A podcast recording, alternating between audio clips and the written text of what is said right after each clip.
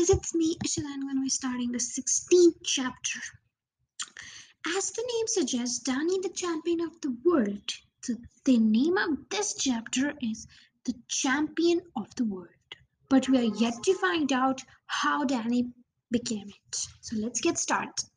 It was not as dark as I expected to be in the wood this time. Little glints and glimmers from the brilliant moon outside showed through the leaves and gave the place a cool, eerie look.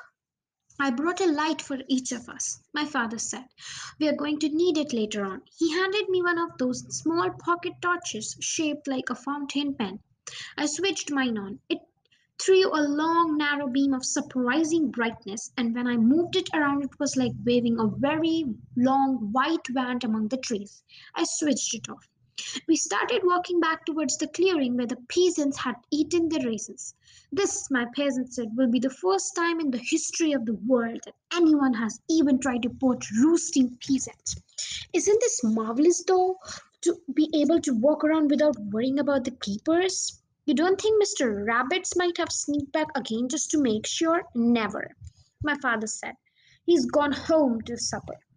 I couldn't help thinking that if I had been Mr. Rabbit, and if I had seen two suspicious looking characters lurking just outside my precious peasant wood, I certainly would not have gone home to my supper.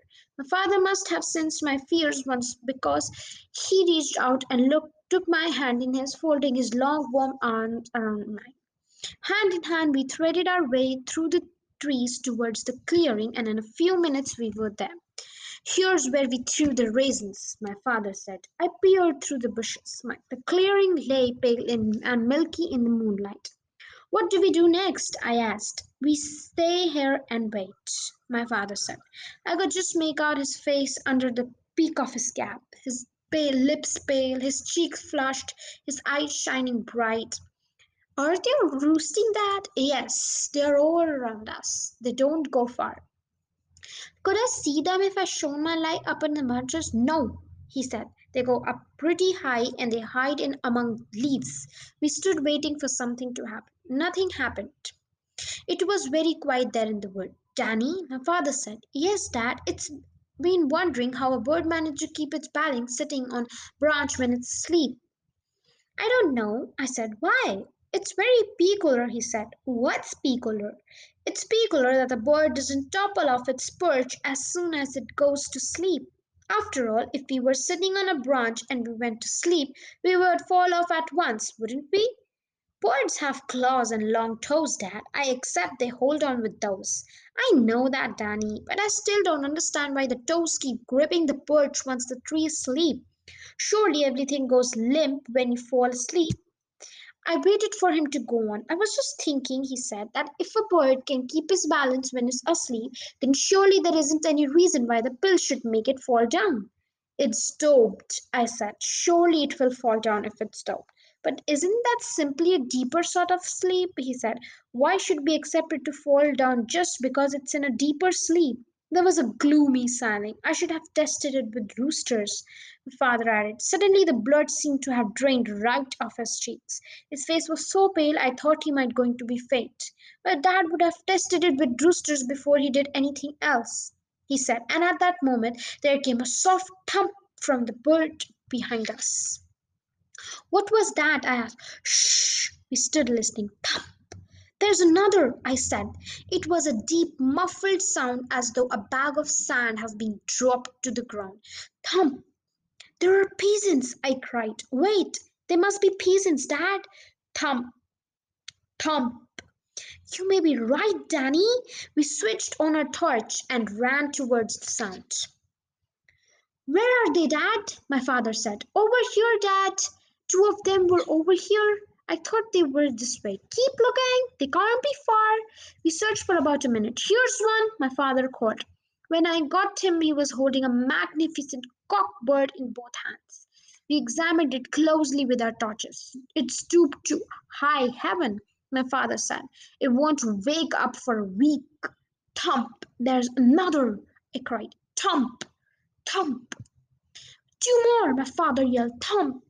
Thump! Jeepers, my father said. Thump, thump, thump, thump.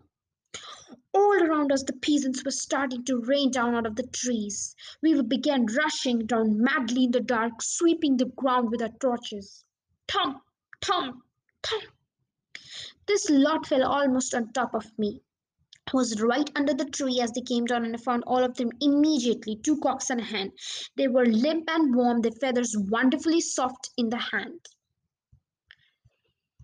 Where shall I put them, Dad? I called out. Lay them here, Danny. Just pile up there here where it's light. Father was standing on the edge of the clearing of the the moonlight streaming down all over him with a great bunch of peasants in each hand. His face was bright, his eyes big and bright and wonderful, and he was staring round him like a child who has just discovered that the whole world is made up of chocolate. Thump, thump, it's too many, I said. It's beautiful, he cried. He dumped the birds he was scanning and ran off to look for more. Thump, thump, thump. It was easy to find them now.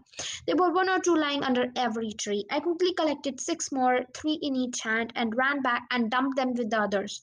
Then six more, then six more after that. And they still keep falling. My father was in a whirl of excitement now, dashing about like a mad ghost under the trees. I could see the beam of his torch waving round in the dark, and every time he found a word, he gave a little yelp of triumph. Thump!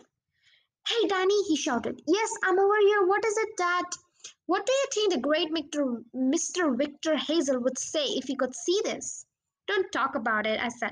For three or four minutes, the peasants kept on falling. Then suddenly they stopped. Keep searching, my father shouted. There's plenty more on the ground. Dad, I said, don't you think we ought to get out while it's going good? Never, he shouted. Not on your life. We went on searching. Between us, we looked around every tree within a hundred of yards of clearing, north, south, east, and west, and I think we found most of them in the end.